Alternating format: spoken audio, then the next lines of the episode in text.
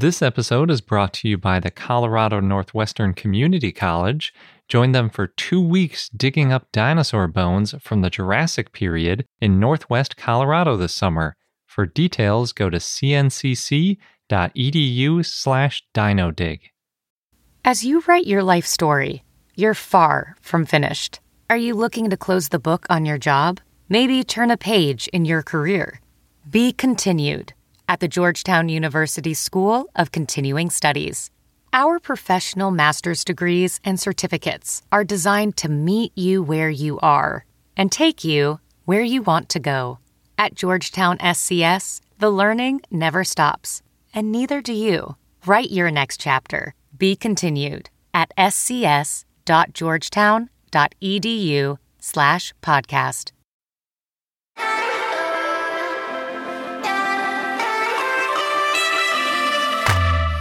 Hello and welcome to I Know Dino. I'm Garrett. And I'm Sabrina. This week we have a bunch of news, including a new dinosaur from Dinosaur Isle. Ooh. Yeah.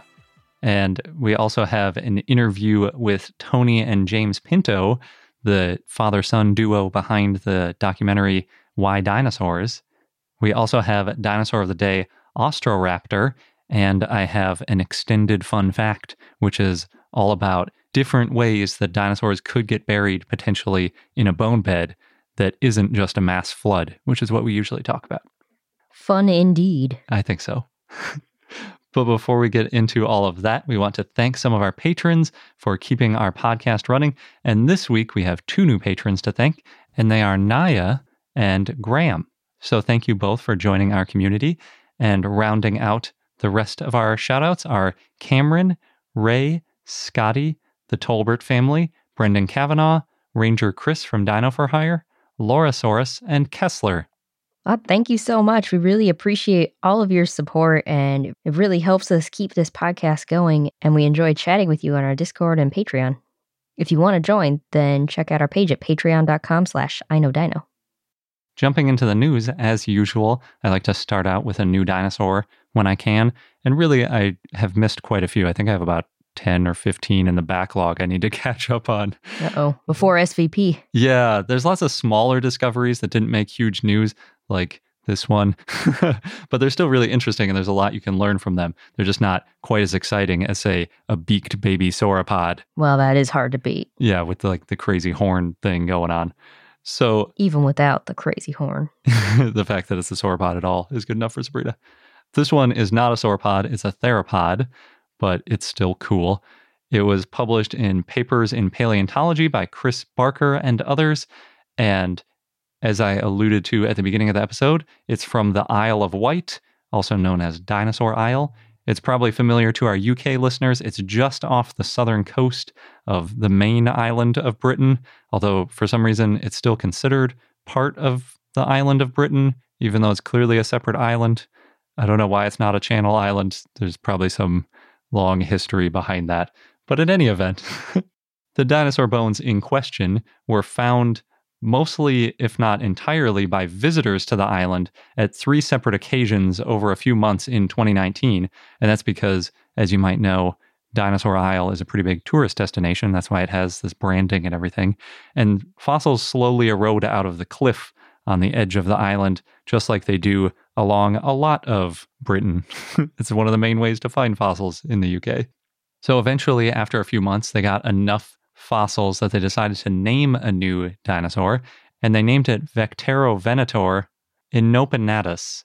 And Vectaerovenator comes from Vectis, which refers to the Isle of Wight. I guess they must have the same origin because V's and W's are kind of the same thing in Latin then Arrow for air and Venator for hunter.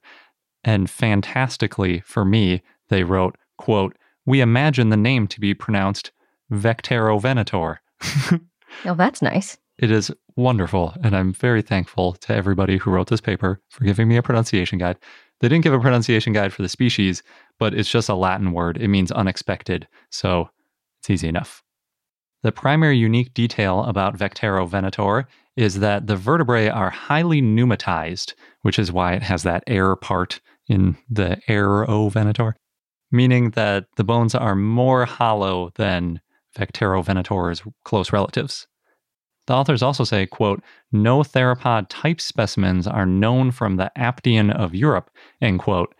And that makes this unexpected, I think. It's not too surprising since a lot of the type specimens are named from North America and then they were later discovered in Europe. So it's definitely not the first identifiable theropod from the Aptian of Europe, just the first one that they've been able to name because it wasn't named somewhere else first. Vectaerovenator is a quote unquote theropod, and that's really about as specific as they can be because it has features of Allosauroidea, Megalosauroidea, and Megaraptora, which is a kind of a controversial grouping. But in any case, it could be in at least three different places in the dinosaur theropod family tree, depending on which characters you think are the most important. So it's a very theropod theropod. Yeah, I guess so. Sort of all over the place.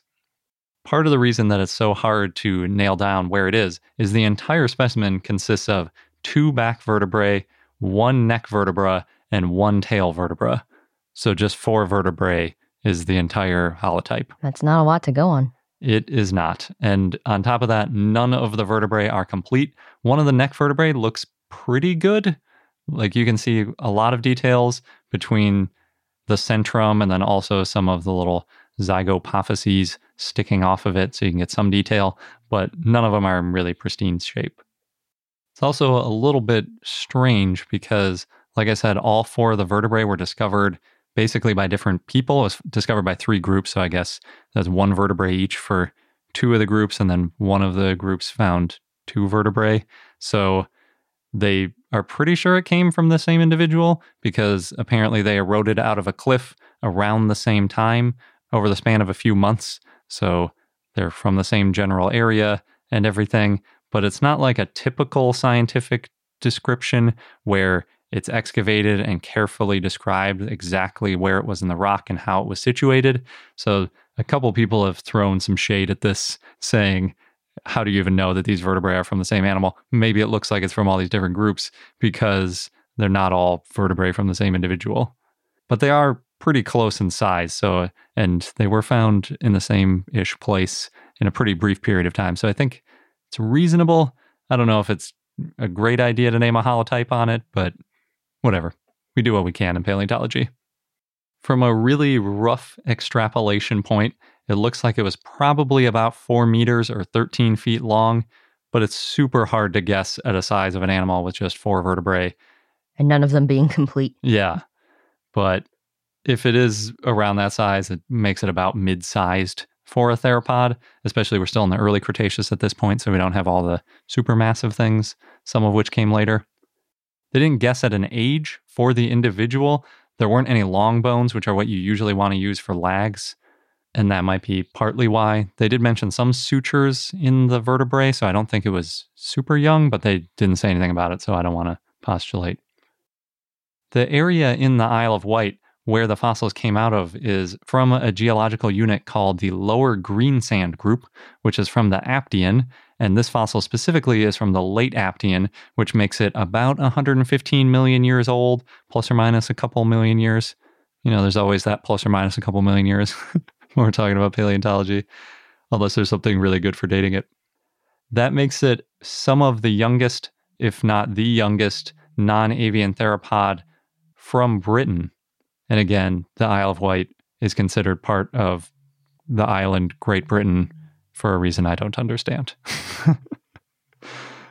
In addition to Vectaerovenator, the formation also has other theropods, sauropods, and ankylosaurs, ornithopods, and lots of marine stuff because it was probably underwater for a lot of the Cretaceous. But not long enough to keep out the dinosaurs. Yeah, it's hard to keep out the dinosaurs. And from their best guess, when they put these four vertebrae into a phylogenetic tree, which is difficult to do because you're missing almost all the characters you'd like to have to score something. It put it as a really close relative to T Rex and therefore in Tyrannosauroidea. But it's obviously much smaller than T Rex, about 50 million years earlier than T Rex, and all the way across the world. So they're not that similar. They're just similar ish from what we can tell from the vertebrae. For now. Yes. The authors also expressed that they didn't have a ton of confidence in this phylogeny because there's such a mix of features on the vertebrae. So there's definitely some convergence going on here. If it's a tyrannosaur like Allosauroid, or it could be a megalosauroid like Tyrannosaur, or half a dozen other things. It's hard to say what it was first and then what it evolved to look like. So the only way to settle this is going to be to find more fossils. So hopefully there's a more complete Vectaerovenator somewhere on the Isle of Wight that we can find soon. Yeah, that'd be cool. In other news, if you're listening to this episode the day it drops, then tomorrow, Thursday, September 17th, the Smithsonian Museum of Natural History will be hosting a free online lecture about how they renovated their fossil hall. Matthew Carrano, the curator of Dinosauria, will be talking about the museum's approach and of the seven year update.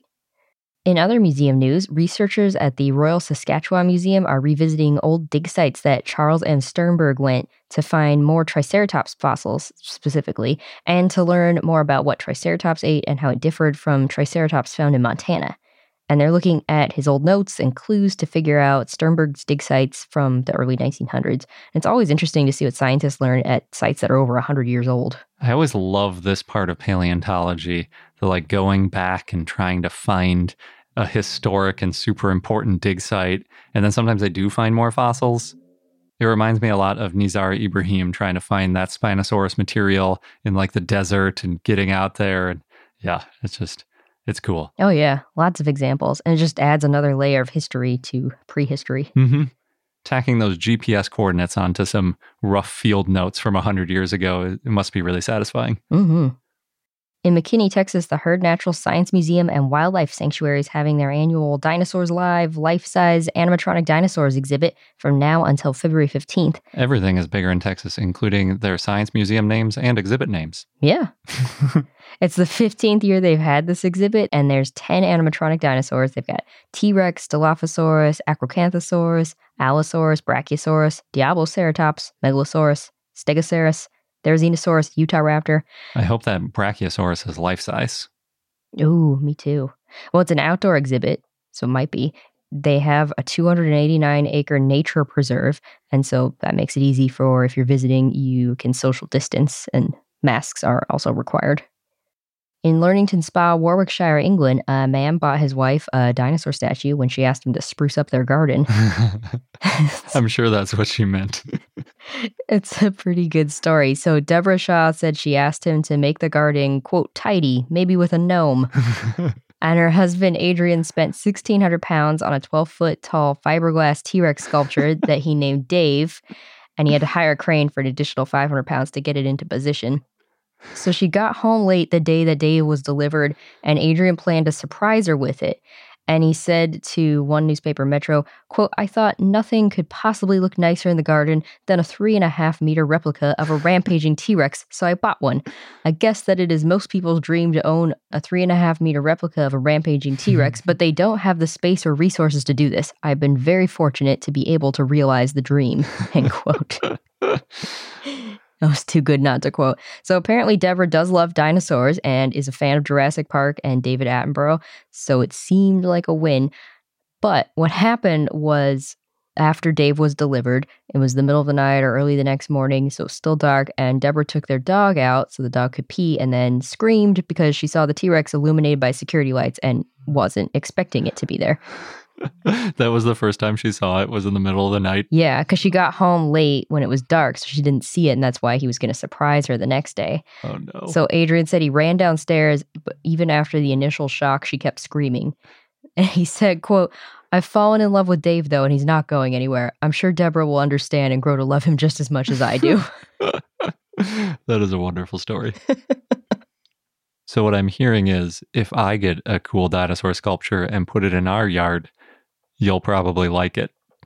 Depends on the sculpture. A rampaging T Rex? Mm, I don't want to be shocked in the middle of the night about it. I'll show you in the daytime. Hmm. We could talk more about this later. when we're not recorded. Spoiler alert, we're going to talk a little bit about Jurassic World Dominion. So if you don't want to get spoiled, skip ahead like a minute or so. So last we got some fun speculation on Jurassic World Dominion, you know, Jurassic World 3 and how the movie's going to explain the new dinosaurs like Pyroraptor. And that's because InGen's labs were destroyed and most of the owners and operators were dead by the end of Jurassic World Fallen Kingdom. So apparently Cameron Thor will be in the film, and he's the guy who played Lewis Dodgson in Jurassic Park. If you remember that scene where Nedry's screaming, "We've got Dodgson here!" Oh, it was Dodgson? I always thought it was Dodson. Me too. But I guess that's just Nedry's accent. I don't know. Yeah. And Dodgson didn't cheap out on him, so he bought him all those desserts. That was the only thing I remember Dodgson doing. Yeah, he wasn't really in it. but he works for Biosyn, InGen's competitor. And so in Jurassic World Dominion, maybe we'll see Biosyn trying to steal genetic material from the InGen dinosaurs. That's part of the plot of the novel, but it wasn't part of the movie The Lost World. Wow, they're still pulling stuff out of those early two books. Yeah, there's a lot going on in those books. Yeah. So if Biosyn gets the dino DNA, then they could make all kinds of dinosaurs, even a soldier dinosaur, like was alluded in Jurassic World Fallen Kingdom. Yeah. Hopefully they have feathers. That's all I'm hoping for. Yeah. I have, I have a low bar. I just want feathers on one dinosaur and I'll be happy. I think Pyroraptor might be your dinosaur though. I really hope so. But yeah, this is all speculation, so we have no idea. This episode's brought to you by the Colorado Northwestern Community College, where you can become a part of the scientific process. As a participant, you can go on a real life dinosaur dig, and you'll be helping to advance science and our understanding of the ancient world. What's really cool is that the fossilized bones that are being excavated, they're public and they're going to be displayed and preserved for future generations to study and admire. Yeah, we've mentioned how that's a really important part of the scientific process, not just getting them out and describing them once, but keeping them and preserving them so that future questions and future scientists can take a look at those bones to answer new questions and validate results. And the site is special and also near and dear to me because it's in the Morrison Formation, known for the sauropods, Mm-hmm. of course, of the Jurassic time. And it represents one of the best bone beds ever found in the Salt Wash member. Yeah, the current interpretation is that the site was the result of a brachiosaurus sort of jamming up a river and then other carcasses piling up behind it. Oh no. and that's how we got a bunch of different types of dinosaurs all fossilizing together. So, oh no, but also, yay. Good for us as scientists. hmm And dinosaur enthusiasts. yes. So there are two scheduled digs if you want to get involved with getting these bones out of the ground. You can go from July 6th to July 20th or from July 22nd to August 5th. Head over to cncc.edu slash dinodig. You'll get all of the details. Just make sure that you register online by May 31st. And again, that is cncc.edu slash dinodig, D I N O D I G. BP added more than $70 billion to the U.S. economy in 2022. Investments like acquiring America's largest biogas producer, Archaea Energy, and starting up new infrastructure in the Gulf of Mexico. It's and, not or. See what doing both means for energy nationwide at bp.com slash investing in America. And now we're going to go on to our interview with Tony and James Pinto, but in a rare treat, if you like videos, we have a video version of this interview on our YouTube channel. So if you go to youtube.com, search for I Know Dino and Why Dinosaurs, W H Y Dinosaurs, you'll find our interview and you can watch the video version of this talking to them. Yeah, and a big thanks to Tony and James. Yes, they did a fantastic job on making the video. They've got some serious video skills that we can only aspire to. Yep. We're joined this week by Tony and James Pinto, the father and son team who are currently working on the feature length documentary Why Dinosaurs, which is a subject near and dear to our hearts, all about dinosaur enthusiasts and experts. Thank you both for coming on our show today. Thanks for having us. Yeah, of course. Thanks for having us. So, you two started this project when James was in high school, graduating this year. Congratulations. And Tony, you own and operate a video production company. Is this a last hurrah before James goes off to college? I'd say that's probably for me the best way to put it. Yeah, I, I was seeing the the clock tick down, and you know we we've spent some quality time together, but the end is near. And his older brother had already left the house, and it's like, okay, life's about to change. I mean, I don't think we had that grand of intentions in mind when we started anyway. It was, you know, this is like I'm 15 or something, and, and he's, 32. yeah, 29. uh, and um, we just decided, hey, wouldn't it be fun to to make like, you know, a little sort of 20 minute, or I, I was like, my dream was like 40 minutes of, you know, just a thing on the history of, of paleontology and, and all the different books and movies over the years, sort of like a timeline. From there, I think it was just like sort of surprising how many people even wanted to be part of it. And then, you know, now it's gotten to this point where we, we have the means, really, we just need to sort of get the editing stuff all together, but we have the means footage wise to produce like a feature length documentary just about. And we do have a, a plan. I mean, this is, it's too long. You know, we've kind of charted it out. It's like four hours. And some people have said, oh, you should do a series because everything nowadays is a series.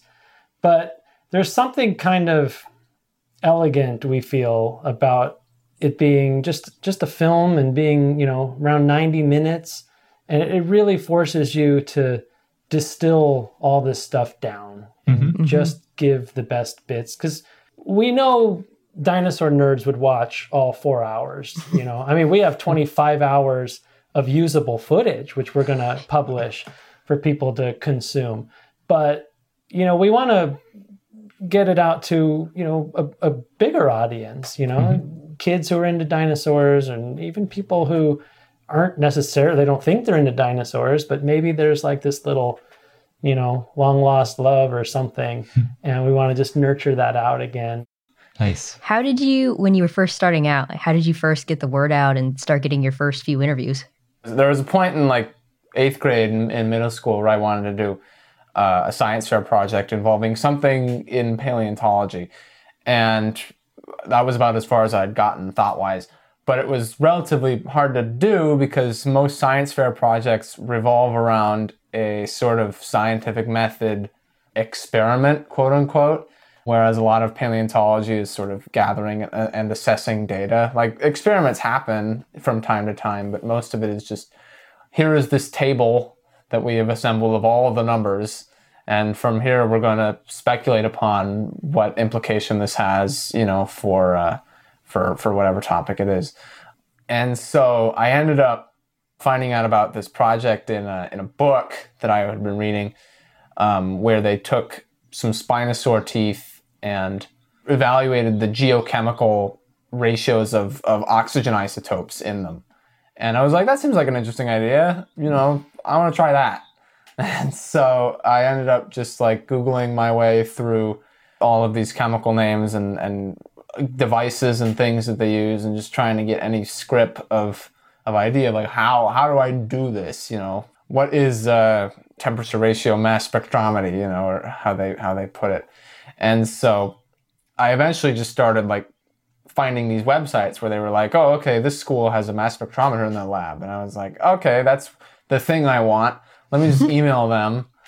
And this went for I think like five or so schools just in California. I was just trying to see, you know, what who would who would respond and what and people are responsive with this. That's what's always you know from the beginning surprised me is just that all of these professors and all these schools and you know it wasn't a, a yes, but it was it was something, and just that you know in itself is really sort of it was inspiring to me at least that people were willing to to reach out and I eventually found some some very nice geochemists over at, at the University of California, Santa Cruz, who said, "Yeah, we'll do it. Um, you know, bring the stuff up and and we'll we'll do it and send it back to you." And I was like, "That's cool, but I kind of want to like go through the process." So I mean, Dad, we go up to Santa Cruz. and so we went up there and we did the chemicals and and ironically while I was learning about it, I think the more I learned about it, the more almost not disappointing, but just more complicated it got in terms of just that, like, that is a relatively new science. Um, and the climatology stuff being done with it is amazing. Like they were, they were doing some work on plankton that were being used to trace an eight million year old El Nino event that was, you know, something they could reference to future weather events that might happen to see like what you know what the pathway is. And in that sort of field where you have like a mountain of data and stuff like that you can get a bit of this this weather trend stuff going. But when it comes to trying to figure out what individual organisms are doing it's really messy because like sediments change things. The uh, the the temperature of the water changes things heavily. There's an equation to like account for that but it only it only goes on a base of having known what the temperature was a, a hundred million years ago, you know, which is comes with a, a, bit of speculation. So the results that I actually got from the project were by no means, you know, clean, but it was interesting to see. It was essentially just that it was uh, very variable in in the amount of like salt in the water, the salinity of the water uh, wasn't amount of salt even, it was just proximity to the ocean, like amount of times it had been picked up and rained. Oh, um, oh, yeah, that's cool. Yeah, didn't even think about that. But just getting into that process showed me sort of how open to, to projects these people are and, and sort of how approachable they are. So to go all the way back and answer the original question, it was just cold emails, you know, to people I saw in documentaries and stuff. And it was just, hey, I'm 15 at that point and, and I'm making a documentary and would you want to be part of it? You have time or something? We, we could go there. Um, we'll just interview you and, you know, that'd be cool. And then eventually what started happening was, was, you know, we, we didn't really have the means to just fly out to all of these places. Um, but he has all of these travel gigs. And so we would go, you know, um, I had started helping him out, just sort of schlepping gear um, and, and holding cameras and that sort of thing. And uh, it would be like, oh, okay, let's go to Arizona. And I'd be like, oh, well, there's a natural history museum in Arizona. yeah. um, yeah. I mean, as a dad, seeing what what started sort of at 13 with this science fair project, and which you won, going, right? He did. But yeah, seeing this young kid with an understanding and a passion for that like of course as a parent you know you're going to go for that you know whether that's you know karate or soccer or dance or whatever it is you know he's into dinosaurs so it's like all right let's do it. That's great.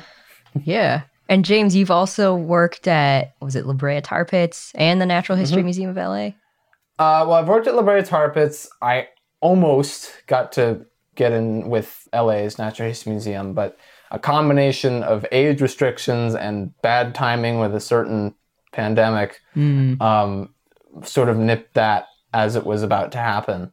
But in the case of La Brea, I've been there almost it was it was getting close to two years. It was probably about a, a year and a half.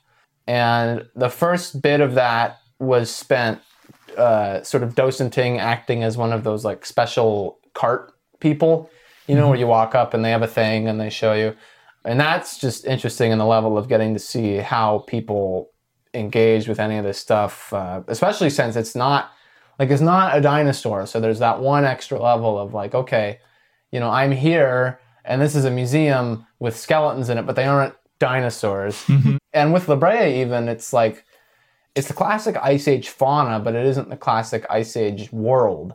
You mm-hmm. know, um, it's it's sort of like essentially a, a, a Montana pasture or something, or like a forest, you know, where it's it's colder a bit, but like there's no giant glaciers or anything like that, and and even even in the winter, it's like there wasn't probably a, a whole bunch of snow, which is sort of ironic, just because there wasn't as much water since it, a lot of it was in the glaciers in Canada.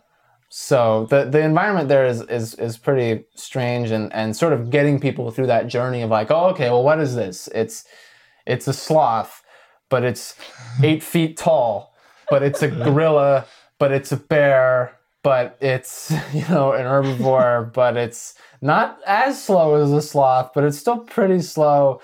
But some you know, it's, there's just it's like it's a dinosaur. It, it's a yeah. dinosaur. Yeah, yeah. Move, move along. It's a dinosaur. but but uh, at that point, from there, I eventually got a uh, a spot in the in the lab in the prep lab that they have. They call it the fishbowl because the whole thing is this like semicircle of glass, and everyone looks in and bunk bunk bunk. you know, like uh, like you're the exhibit. There were there was a, a non-zero number of people who ha- who asked, um, "Are the people in the lab animatronic?" Wow. I've never heard has, that. that has been a question. Wow. Um, Whoa. but uh, yeah, I went through there and got to learn their process, which is very unconventional in, in paleontology as well, because you know you're working through asphalt, which is not a, a common sediment, and then beyond that, you know, within that asphalt, you're working through these non-permineralized fossils that are just basically dark bones. Like they're just sort of dark asphalt-filled bones. Beetles come out of that place all the time too, and, and some of them even retain a bit of their color. Like you'll see these green beetles, and they'll still have just a little bit of that iridescence, and you're like, whoa. Wow. Do you ever get know, birds? after- we do get birds. We get some very, very finely preserved birds, which is um, very cool to see. I worked on a the bone's called a tarsometatarsus once, that was a little thinner than a toothpick, um, and about an inch long or so. And so you won't just the most common thing by far is raptors because they're easiest to preserve, and there's a there's a weird sort of edge case in the form of owls, which will because it's at night and because they are sort of these pounce on hunters like essentially they'll just slam themselves into the tar pits um, Oh, no. you know trying trying to get a, a stuck mouse or something and then they'll just go in right along with them so the most one of the most common birds we find is are owls um, the big birds that you find there are the teratorns these just giant it's almost like a condor eagle hybrid because it has a lot of similarities to condors, but there was recently a study that was sort of showing it was similar in appearance, but it didn't have that scavenging capability. You know, it wouldn't it wouldn't have been as good of a scavenger based on its beak and stuff. So it probably would have been sort of stalking around and, and catching smaller prey and, and swallowing it whole, Hmm. hmm which is weird to imagine for a bird that has like a almost a 12 foot wingspan. Yeah. Yeah.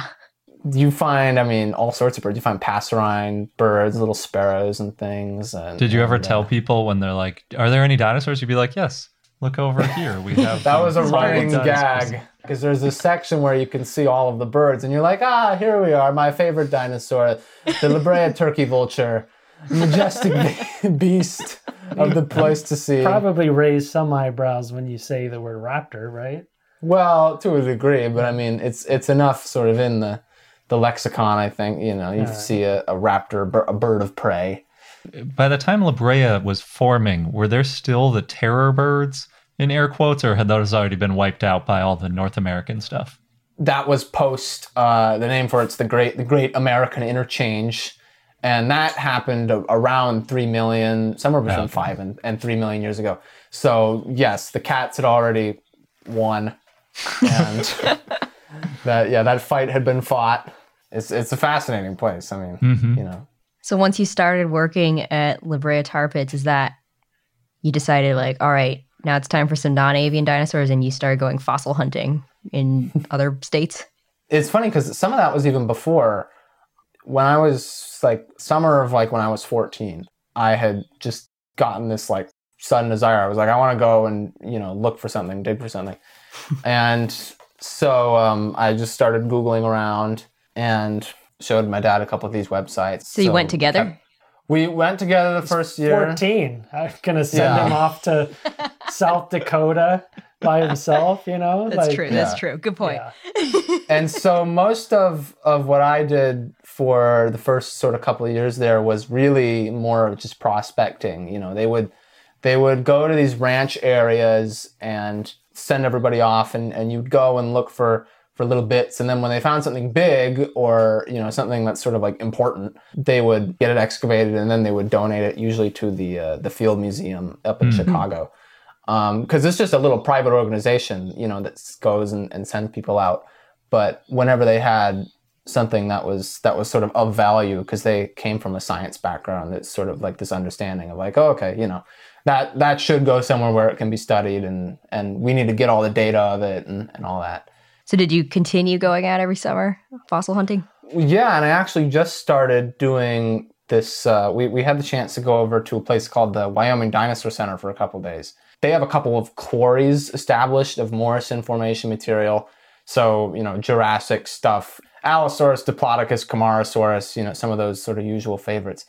And um, you get to go out there and just sort of pick a direction in this hill. That's usually most most of the beds they have are some you know 20 feet by 20 feet. They have one that's a fair bit bigger, but you know you can sit and and and dig out at some piece of a of a sauropod or something like that, and then after that you can take it and they have this little museum that's like right at the base of the hill. They have a prep lab in there, and you can just you know go right to the next stage of like, okay, well here's here's some fossils that people have been finding. Let's prepare them, and then we can put them in in the collections hall. And Nice. so it's really a nice sort of like bite-sized version of the complete experience. Like you can go there for a day, you can go there for a week, you can go there. You know, there's a couple of interns that are there for like the summer. And so, however much you sort of want to dive into that side of it, you can. And it does, you know, give that really interesting sort of feeling of like getting to work in that space. It's it's the ultimate trial run for do you want to be a paleontologist? Yeah. Yeah. I will say, having been out in the field, like middle of nowhere, Wyoming, Montana, South Dakota, like these are some brutal conditions during the summer between the bugs and the the heat and all that stuff. Wyoming Dinosaur Center, I sort of jokingly call it like the glamping of field work because they've got a shade, they've got a porta potty, you know, on a lot of the dig sites. It's around the corner from the air conditioned lab. And so I thought, like, man, I wish I'd found that, you know, when you were 14. like that's that's a lot easier. Yeah, it's Yeah. a little more hard hardcore to go out into just the open lands. Yeah. But it's Yeah. cool to have that experience. And, you know, we were talking to other paleontologists and future paleontologists, and not everybody's a huge fan of doing the field work mm-hmm. because some of them say, oh, there's there's plenty of stuff already. We could just work that, or they just they're not really that outdoorsy. But you know, it's rough in the field, and you know, Yeah, it really is. I mean, going through that sort of just physical experience is like a, it's it's definitely something to separate out because I I haven't you know the stuff that really does sort of get me like I want to do this forever is the preparing stuff and the hmm. researching stuff and just talking about it and getting all fired up about it. You know, field work is is fun, but it's something where it's it's really does like physically just take it out of you. So now that you've done both sides of it, you prefer the preparation a little bit to the field work? in most cases. I mean, there's something special about just going and seeing something that's like you are person number one yeah. Mm-hmm. to have ever seen this thing, and like no no disclaimer, no oh well, technically, you know, it's like that is it. You went out into the middle of nowhere and picked up this like piece of a gigantic creature from uh, you know 70 million years ago. Yeah. yeah. Yeah. Um, they put me uh, usually when I would go out uh, in the summers with him, I'd be filming or I'd be back at the hotel working. I didn't do any of the the digging, and so at the Wyoming Dinosaur Center, they were like, "Well, here, why don't you try it?" And so I'm just chipping away at some rocks and finding some dark stuff. I have no idea what I'm really looking for, and it's like plant matter. But what's this, James? Nothing, you know. and then all of a sudden, I'm like guys I, this this looks kind of interesting like a bigger branch and they're like okay you know and and i'm like oh it's moving a little maybe you should stabilize it and they're like okay and then i take out this chunk and i'm like are those serrations and both james and and mags this intern look and go that's an allosaurus tooth Uh, that's a big one too and i was like oh cool They're like beginner's luck i guess well, ironically, I don't even know if you were the first one to see the serrations. maybe not It's it might have been like, hey, can you look at this? And it was Yeah. like, whoa, whoa, because Right. the, the the best tip we had was that it was like dark and shiny, which is a usual sort of in that formation at least. It's an indicator of of enamel. So Um, then they took that immediately into the lab and cleaned it up. And by the end of the day, we're looking at, you know, a tooth in pretty good shape, you know, good enough to have all the scientific data that they would want, you know, Nice. for, Yeah. for that tooth. And they have 200 others, but, you know, even that is part of, you know, a bigger data set. So Mhm. it's really a lot of fun. Yeah. So going back to the documentary, what are some of the most memorable moments so far while making this? Well, we've had quite a few. Yeah. I mean, I, almost the harder part is just picking some. Um, The, the Currie story is a pretty good one. the Currie story is pretty fun. Um, so we had been doing some interviews in Alberta, and we went to the Tyrrell, and you know, just had a great time with all the people there. And and after that, it was like, okay, well, now we're going to go up to the University of Alberta and interview Phil Currie, who is who's teaching there right now. And so it was like, okay, let's go up, and then we end up going in this building on like the fourth floor or something and meet him in in what is essentially his office.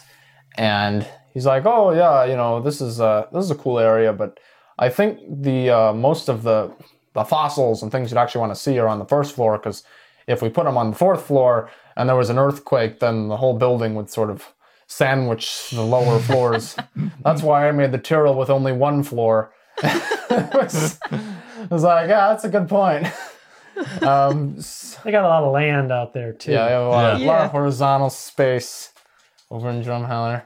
So he was like, "Why don't you come down to the basement area and then we can, you know, position it in front of this this skull we're working on." And so we go our way down there. It's this like cement, you know, basement, and through this hallway into this tiny room with like a full on, really nice condition Styracosaurus skull Mm. that was like it was in the jacket, but it was like finished being prepped. So you know, it was it wasn't even really a museum display. It was just it was like it, you know, and you could see the little horns on the sides and the horn poking up, and Wow. and um, just to like even be in that with with him and that's the whole experience was just like oh. Yeah. Um, but we started up this this interview and it was to the point where I was in the room with him but the room was so tiny that it was me and the cameras and then The cameras were in the doorway, and I'm outside the room yeah he wasn't in the room at all monitoring the cameras. so it was a little cramped we started going through it and we were having a really good time and, and i think when you have a really good time you just you know want to keep talking about stuff so we're talking about this and he's telling this story and this was like hour into the interview or so maybe hour and 15 and i'm standing like this and i'm like ah this is a cool story and then just like out of nowhere i start getting tunnel vision Oh, no. and no. I'm just like, uh oh. And, and then I like began to faint. So I'm falling over the side of like a drawer in the back. And You just sort of slumped yeah, over. slumped and over was- back into that. And I was watching the monitor. I can't even see James. I just see Currie's face go, oh, oh, are, are you okay? and then James comes too and he's a little bit out of it. Yeah. And uh, So I, we ended up switching places. And I was I was there and sort of still asking questions, but I was just in a chair taking taking a little break, listening to the interesting story. To me, that was the most memorable. And I hope That was a lot you know, I don't want that to embarrass James, but No, it's just the I mean, funniest darn yeah. story. It's just, and I mean, it was nice too because everyone was pretty nice about it, and we all, Yeah. you know, sort of continued the shoot. And And, Currie will always remember you. Oh, you're the kid that fainted in the interview. Well, You're glad it- starstruck. yeah, yeah. I'm glad it wasn't anything serious. No fossils were harmed No. the making of this production. That's funny. That's your priority. No dinosaurs or humans Yeah. were harmed. Yeah, Can you give us a little taste of the story you're working on, or are you keeping that under wraps? I mean, I think to a degree we can at least there's sort of topics and things that we want to have, you know, it be a, a part of. So without going into it a whole lot, it's it's sort of you know It's there's about these podcasters, their husband and wife.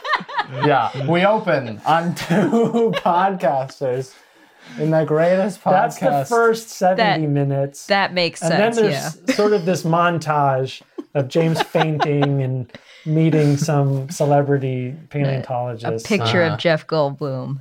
Yeah. Yeah, Right. Us us talking The to star, a, a cardboard Hollywood cutout. star, and and credits. That's it. No, go ahead. Give them the true synopsis. In the broadest of scopes, um, we we really want to go through sort of the the opening idea of like, okay, well here is here's me. I'm sort of an example of one of these people. There are so many who are like interested in dinosaurs, like committally almost. You know, it's just it's been a really long time, and you can see it doing it for a very long time afterwards. And the question is just like, okay, well why is it that I even find this interesting? Mm-hmm. Why does anyone find this interesting? And then beyond that, like even even in a sense, you know, there's one thing to sort of be on the sidelines and and and be invested, but like why do people devote their lives to this sort of thing? Mm-hmm. You know. And really the interesting part that doesn't have quite as clean of an answer, you know, beyond just sort of history is that dinosaurs compared to every other branch or era of prehistoric life have just this like weird sort of celebrity status. Like we've been talking about it with so many people. If you want to do something about Earth history, try and find a way to cram in the word dinosaur. You'll get more interest. So to get into into why that is and, and why it's been that way over the last 150 years or so mm-hmm. is really what a lot of the of the beginning of it is is about.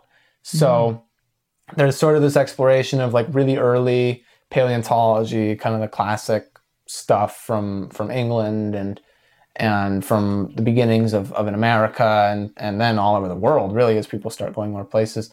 And leading into that, there's all these sort of pop culture versions of dinosaurs over the years. We've been cataloging, you know, King Kong and and uh, even just paintings and stuff, but all these old movies Harryhausen made. And, and as you're leading up, you're getting through this point where there's like slumps and reignition and interest in dinosaurs. And uh, eventually, through the 70s, you know, um, I'm assuming you guys are familiar with the, the dinosaur renaissance mm-hmm. um, sort of era. And then as you get to the 70s, 80s, like research is ramping up. And then there's just this culmination with Jurassic Park.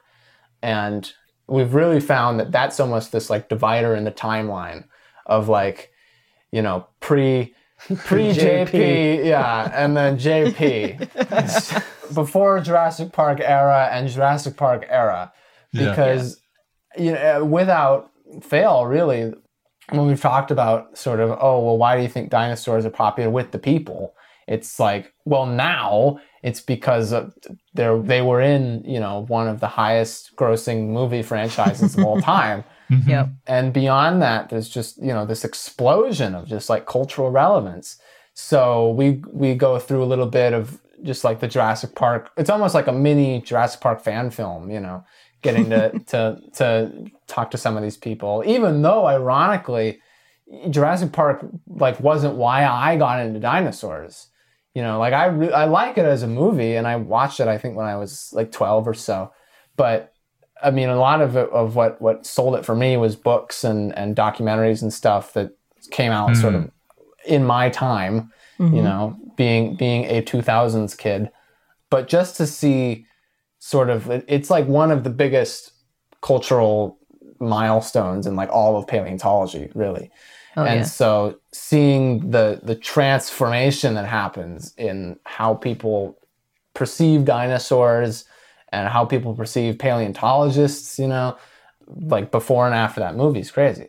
So yeah. beyond that, there's some talk about sort of all the different types of dinosaur enthusiasts who get into it in different ways. You got artists, you have scientists, you have collectors, you know, of even just like toys and stuff like that tattoos. You have World's Strongest Man, you know, with like T Rex tattoos. And oh, like really? His whole his whole image. Oh yeah, yeah. There's, there's a lot of interesting things. Yeah. Um, and and even just these little stories too of of you know amateurs and just like people who are really into dinosaurs going out and and finding something and making a scientific difference. You know there's a couple examples that we have of, of, people we've met and they tell us you know these stories about like well i just sort of wanted to be a part of it and i thought it was cool. So i started walking around my ranch or whatever it is and, and i found a dinosaur and now there's a new dinosaur you know that's been introduced.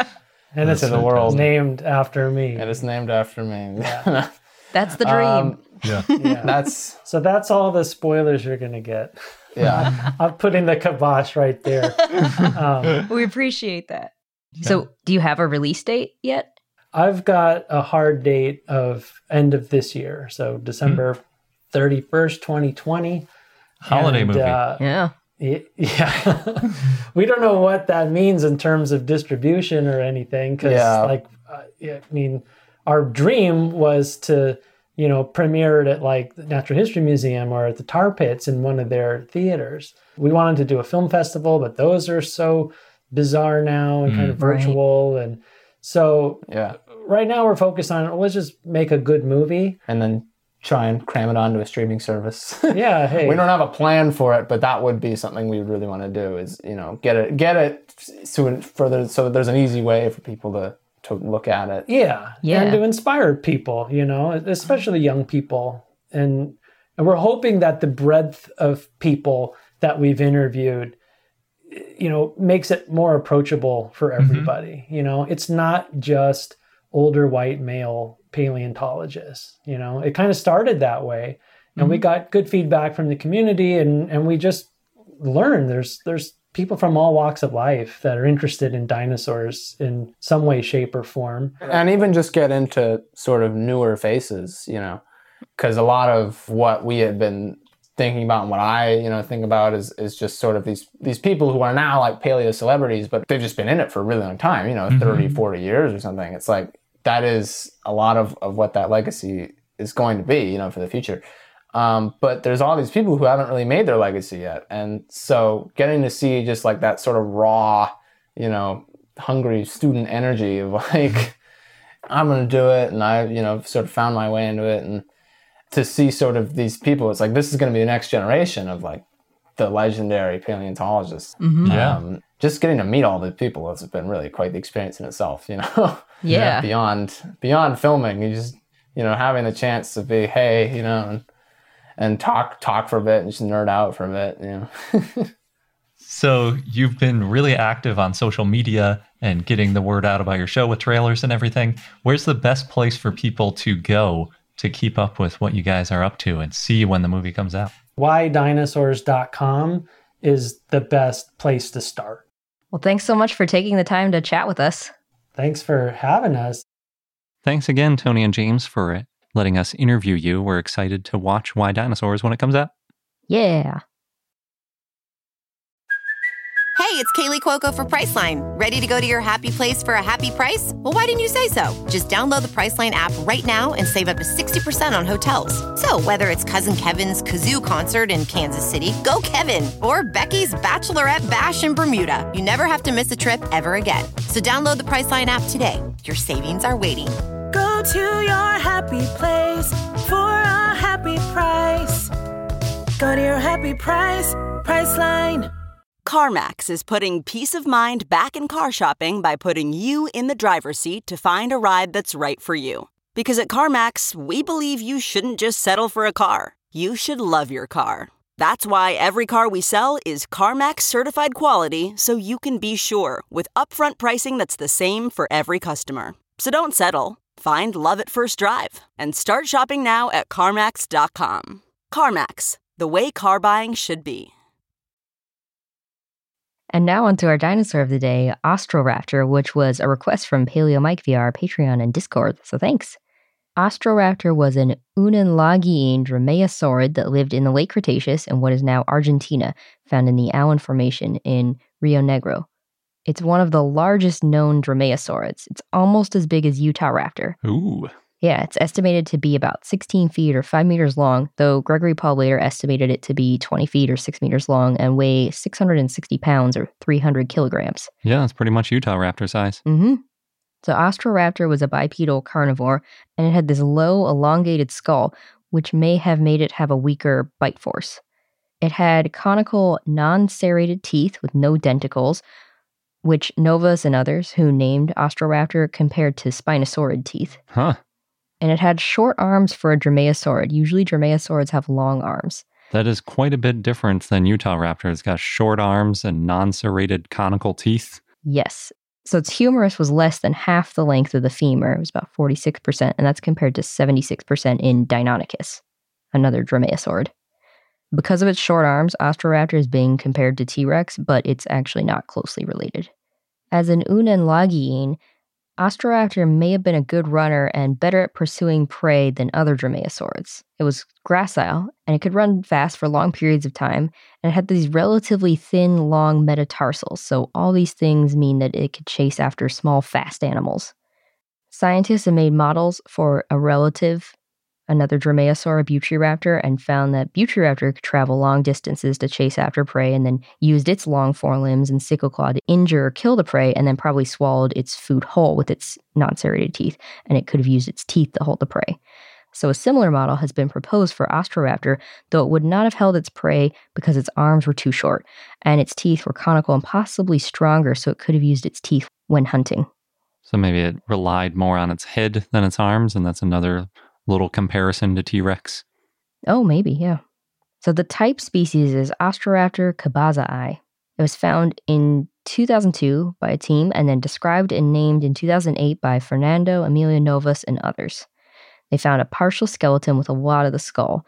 The holotype includes parts of the skull, lower jaw, vertebrae, ribs, humerus, and parts of the legs. The genus name means southern thief, the species name is in honor of Alberto Cabaza, who founded the Museo Municipal de Lamarque, where the fossil was partially studied. Phil Currie and Ariana Paulina Carabajal referred a second specimen to Austroraptor in 2012 that had been found in 2008. It was an adult partial skeleton with a skull a little smaller than the holotype and includes things that were missing in the holotype, like the lower arm and hand and foot. Austroraptor is one of the earliest known Gondwanan dromaeosaurids, and that helps show that large dromaeosaurids were some of the large predators alongside abelisaurids. Other animals that lived around the same time and place include titanosaurs, such as Saltosaurus, birds such as Limenavis, and hadrosaurids, such as Bonapartesaurus. You can see Austroraptor at the Bernardino Rivadavia Natural History Museum in Buenos Aires, Argentina. And our fun Arictodromeosporo of the day is that many bone beds are caused by floods or river deposits, but it's possible that some dinosaur bone beds were formed from a mass poisoning. Oh, no. Yeah. So, this is one of the theories behind the Cleveland Lloyd quarry with the weirdly high number of allosaurs. So, there are multiple things that could have killed these allosaurs. And one of the theories is that maybe there was a poisoned or diseased animal carcass that attracted an allosaur looking for an easy meal, which was then killed by the same poison or disease that had killed the animal it's trying to scavenge. And then that Allosaurus's body contributed as more meat to attract another Allosaur, which also died, which attracted another Allosaur, and on and on and on and on until you got a whole bunch of Allosaurs dead in one place, and it looks like a super weird scene. A morbid scene. Yes. But what I want to talk about for my Arictodromeosporo is that there's a couple ways that lakes can cause mass poisonings. So one of them is called a limnic eruption. And this is a really crazy event and the thing that really got me started down this rabbit hole. So a limnic eruption isn't like an eruption of a volcano that you're used to, where it's an explosion of hot gases and magma and lava and like pyroclastic flows and all that kind of stuff. It's just a huge off gassing of carbon dioxide from a lake.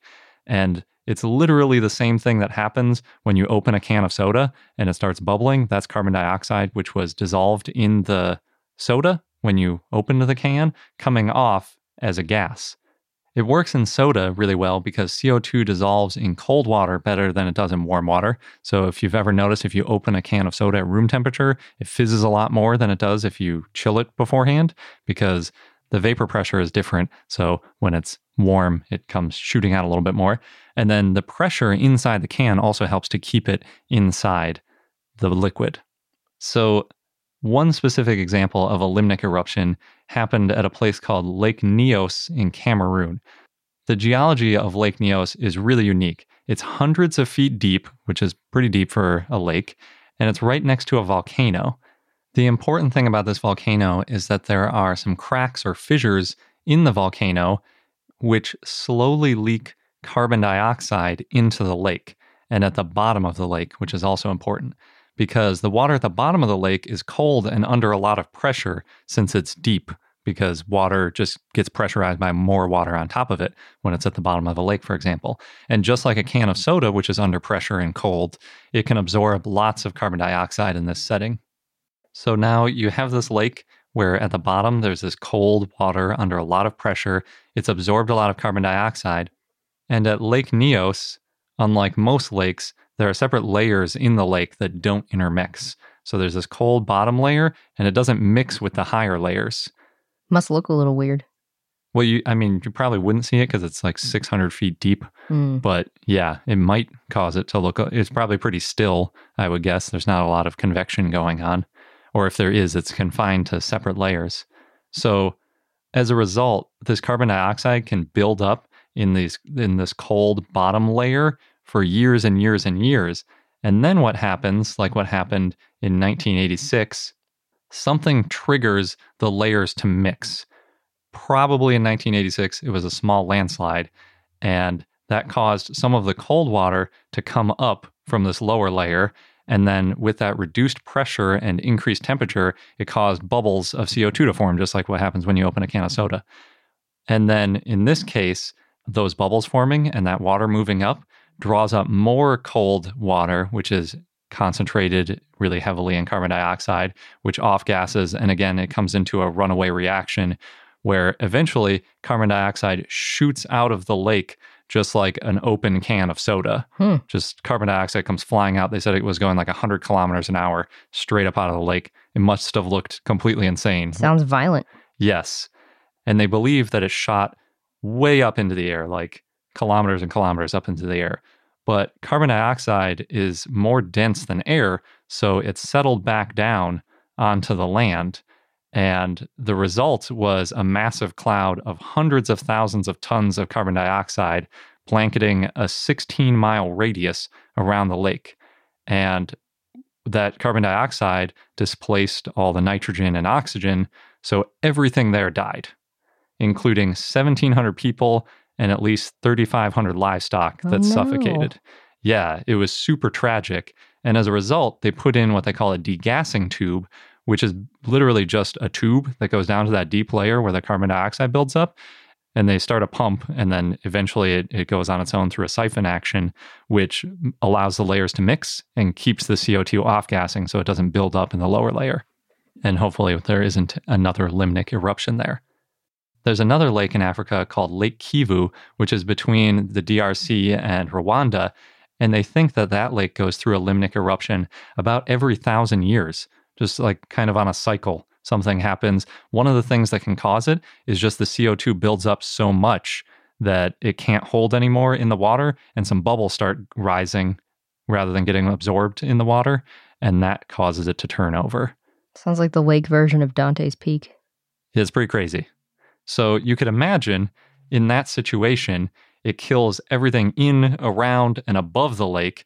And lakes are really good places to get fossilized because if you fall to the bottom of the lake, especially if there's nothing in there to scavenge you, you can get buried by silt and runoff from the surrounding area and get fossilized. So it's possible that this has happened and maybe we've found some fossils that are the result of this. Another interesting possibility that I think about sometimes because we live in California is something like the Salton Sea. And if you've never heard of the Salton Sea, you should definitely look it up because it's really interesting. It's spelled salt and then O-N, Salton Sea. The thing that's going on there, which could cause a lot of animals to die, is an increase in salinity. So the Salton Sea is in this interesting spot in California, which is kind of near the Colorado River. It was formerly part of the Gulf of California down in Mexico, the part that separates Baja California from the other states. So periodically, pretty frequently over geologic timescales, it's filled with water on and off. Most recently, though, it was accidentally filled with water during a water project in 1905, and they accidentally made the largest lake in California by area. How do you accidentally do that? They were they were trying to redirect the Colorado River and like something didn't go as planned and for years just tons of water flooded into this basin in California and made the largest lake by area that For we have. years. Wow. Yeah. It took them a while to repair it. Apparently, it was a, a big mistake. But interestingly, there's this whole thing that happened where they thought this will be this great place like Lake Havasu where people want to visit and everything. So they started developing it. Oh, is this the lake with all the flies? Yes. So what happened was it's in the desert. So a lot of that water evaporates and the salinity increased and increased. And eventually it started killing off a lot of the wildlife. And then, yeah, there's lots of flies. It became a really gross smelling place. So all the developments got canceled. It's a really interesting ghost town kind of place with all these weird half made developments and things. It looks really post apocalyptic. But the important thing about it is that increase in salinity that's happening will eventually kill all of the fish in the lake unless something changes. And the main animal life there that you see if you go there is birds or dinosaurs, if you prefer. There's over 50 species of birds, including lots of gulls and pelicans that eat the fish. And obviously, if all of the fish die from an increase in salinity, the dinosaurs there are going to die too because they have nothing left to eat, possibly getting buried in the lake. And then again, Excellent fossilization. yes, especially in this case because that salinity doesn't hurt either for preserving something in the interim time before it fossilizes. So there's just a couple of examples of how there could be a mass fossilization other than a flood type burial. So many ways to die. Well, fortunately, with both of these cases, there are ways to avoid it. So, like, we have that way to relieve the CO2 in the deeper layers of Lake Nyos. And then in the Salton Sea, part of the problem there too is a lot of runoff from agriculture. So, reducing the runoff from agriculture and then also just adding more fresh water to it so it doesn't just continually get more and more salty would allow the fish to continue living. yep. And on that positive note, that wraps up this episode of I Know Dino. Thanks for listening. Don't forget to subscribe to us in your favorite podcast app so you don't miss out on any new episodes. And if you want to join our growing community of dinosaur enthusiasts, check out our page at patreon.com slash I Know Dino. Thanks again, and until next time. Good day.